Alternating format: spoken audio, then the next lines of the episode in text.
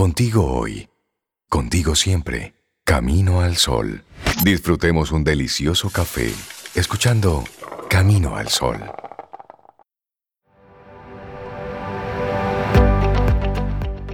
Y ya lo decía Heráclito, todo cambia, nada es.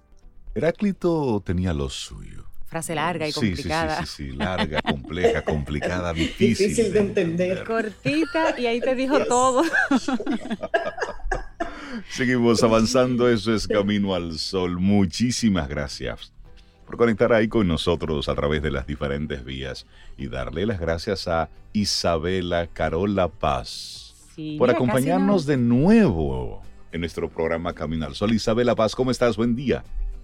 Hola, buenos días. Eh, muchas gracias este, por invitarme nuevamente aquí desde hace cinco años. Felicidades por sus ocho años. Estas invitaciones. Mira que nosotros nunca usamos el Carola. Así que te estamos haciendo presentación en sociedad. Las personas de cariño, de confianza, le decimos Carola. Carola. Le decimos Carola. Le decimos Carola. Es así. Un día un terapeuta me preguntó, dinos, ¿cuándo eres Isabela y cuándo eres, Carola? Carola? Hasta ahí llegó la terapia. No, pero hay personas que tienen dos nombres que lo ejecutan bien. Hacen unos cambios fantásticos. Para mí, Carola es la divertida. Tú sabes, Isabela es el lado profesional. Así que nada, lo tengo por lo menos asumido.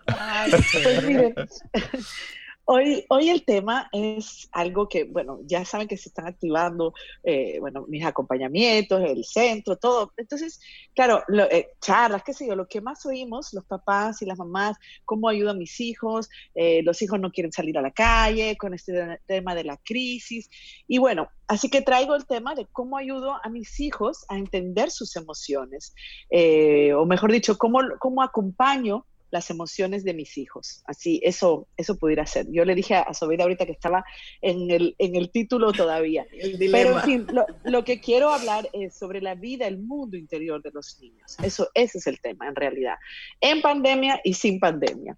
Y vamos a entender algo, los niños están unidos a sus padres, a sus cuidadores. O sea, el mundo emocional de los niños es el mundo emocional de los padres. Y es algo que todavía, aunque lo oigamos, lo oigamos, ¿no? Muchas veces no lo logramos como a interiorizar. Entonces, los problemas de los niños son los problemas de los padres.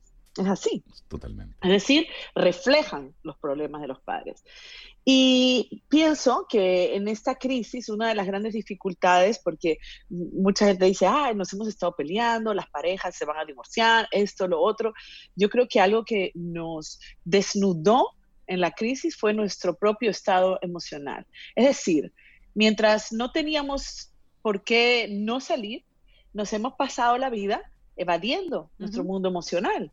O sea, cuando distrayéndonos, vamos a decirlo así. Si yo eh, me pongo a comprar, me pongo a trabajar, eh, salgo súper tarde del trabajo. De vida, ¿Eh? ¿Perdona? Salgo súper tarde del trabajo, me refugio en la oficina. Exactamente, o sea, en verdad no estamos acostumbrados. Yo, yo le decía a mi esposo eh, que la gente no tolera, la gente no tolera el, el, no salir a la calle porque nos hace falta vida interior. Pero es verdad que la naturaleza también nos hace falta, es verdad que la, la socialización, pero creo que si tuviéramos, o, sea, lo que quiero decir es que nuestra vida interior eh, se, ha, se, ha, reflejado, nuestra, nuestra dificultad de manejar eh, el miedo y el estrés. Entonces, es importante cultivar ese mundo interior. Si yo quiero ayudar a mis hijos a, manejar mejor sus emociones, a conocerse más, definitivamente yo como papá o mamá tengo que mirar hacia adentro, conocerme más saber qué me pasa y qué siento. Y cuando yo estoy evadiendo, cuando yo estoy comprando, trabajando, eh, comiendo muchísimo, llena de actividad, yo, yo no estoy conectada conmigo. Entonces, hay dos factores que ayudan a los niños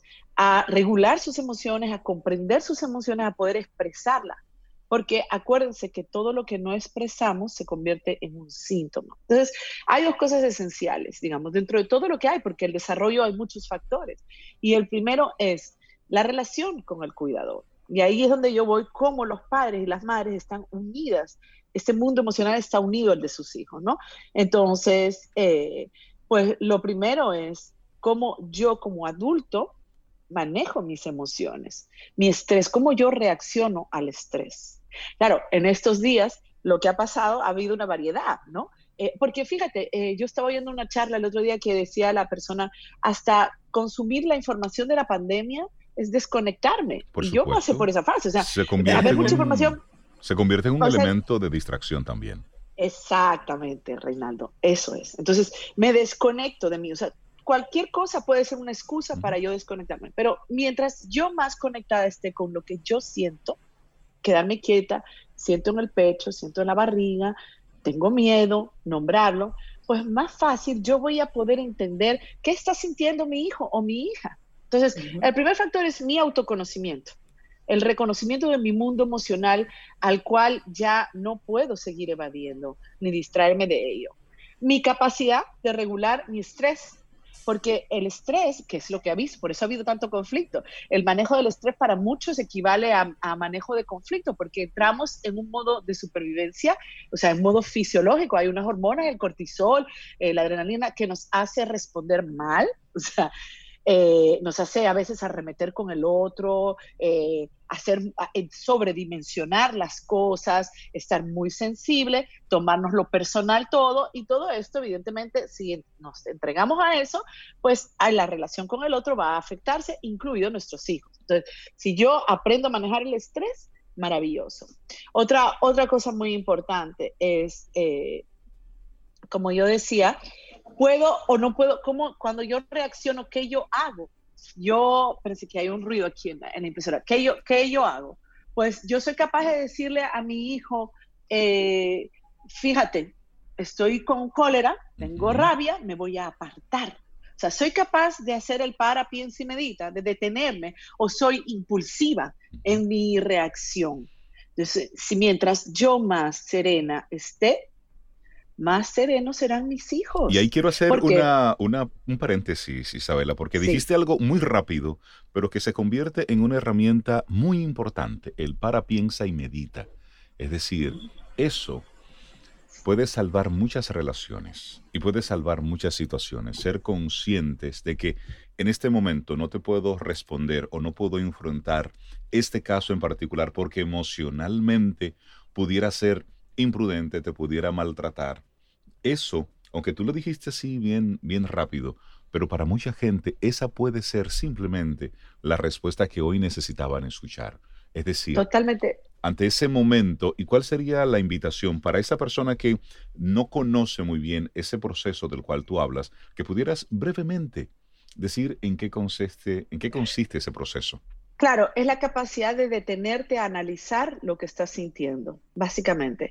Lo que pasa es que muchos adultos, con todas nuestras heridas, que era el otro tema, quizá lo traigo después, porque yo quería decir cómo afecta mis traumas, mis heridas del pasado en mi parentalidad. Entonces, cuando hemos sido, eh, hemos tenido muchas heridas, nuestra respuesta al estrés no, no es, o sea, no analizamos la situación, sino que le damos para allá. Entonces, la invitación es a mirar ese mundo, y a, ser capaz de esperar mi reacción frente a lo que estoy sintiendo. Ese es el para.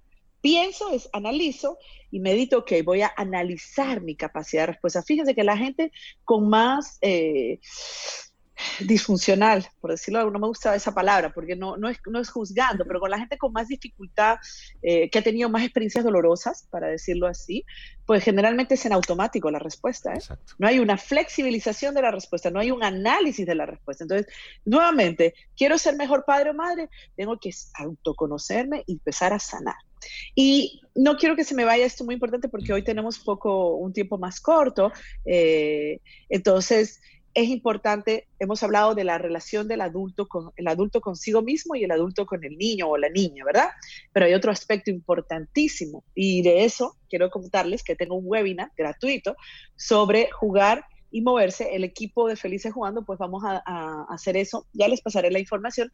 ¿Pero por qué?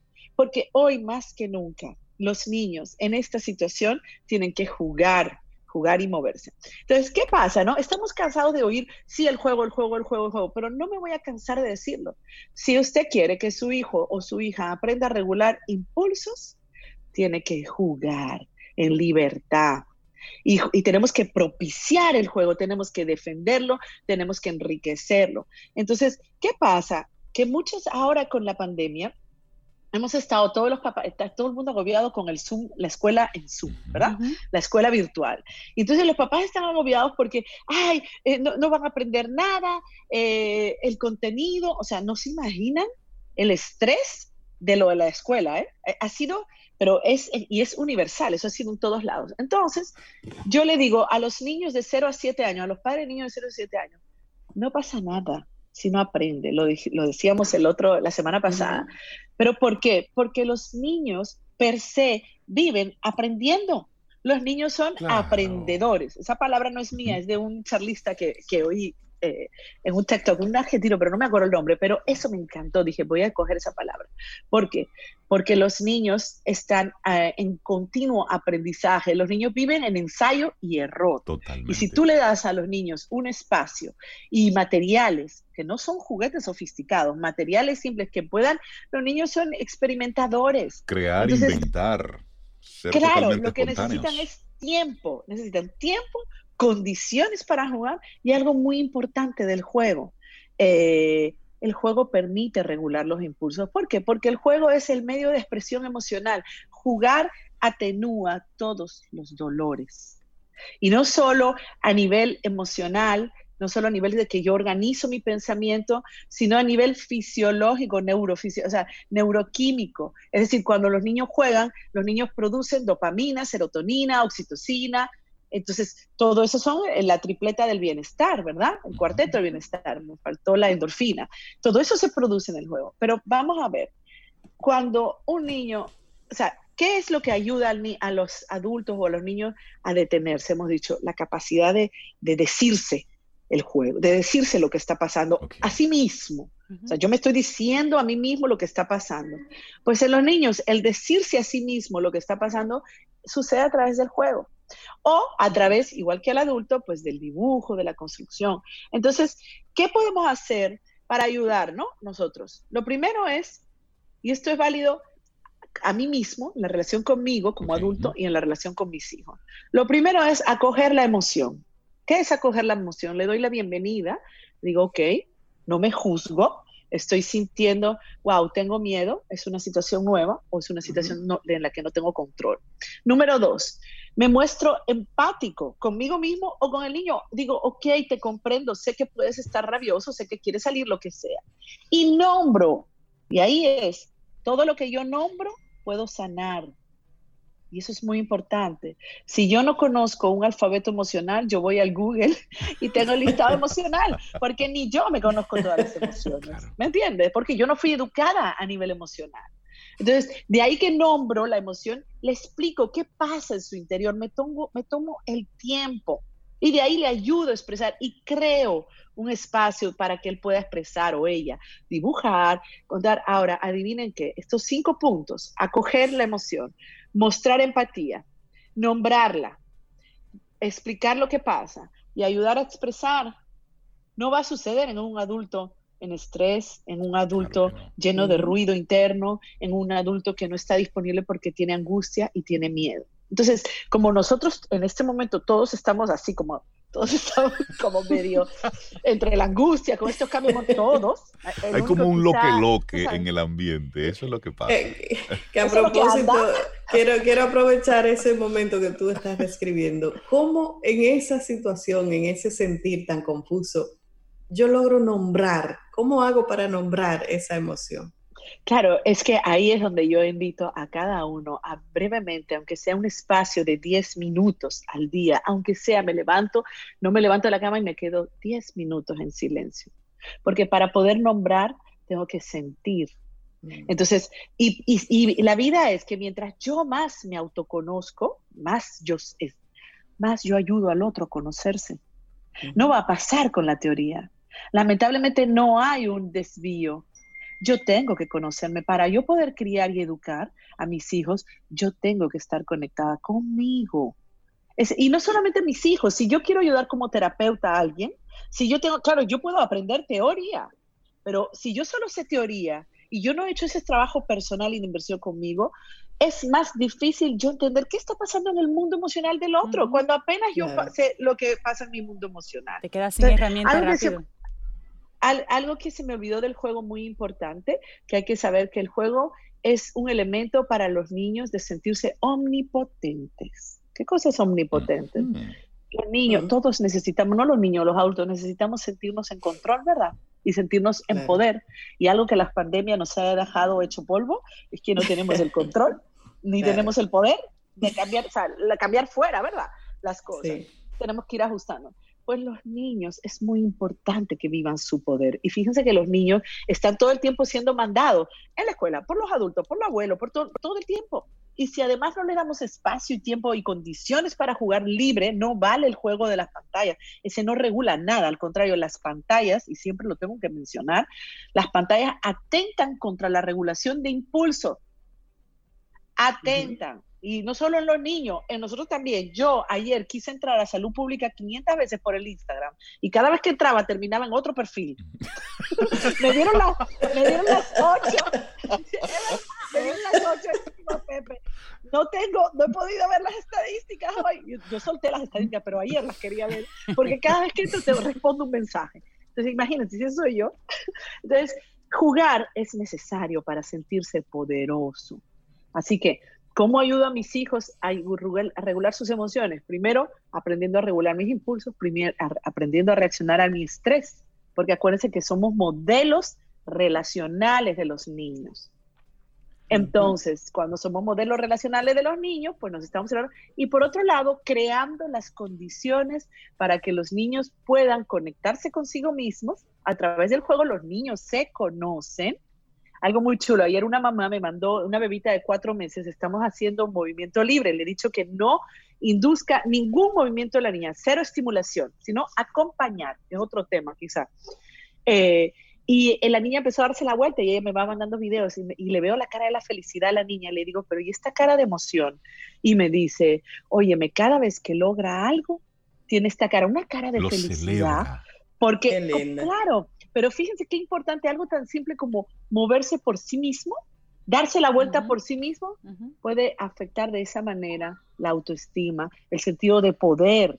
Cuando tú colocas a un niño en una situación que no sabe, por ejemplo, tú lo colocas boca abajo y no sabe voltearse, tú lo estás colocando en una situación totalmente de fracaso y de, de, no sentirse poderoso.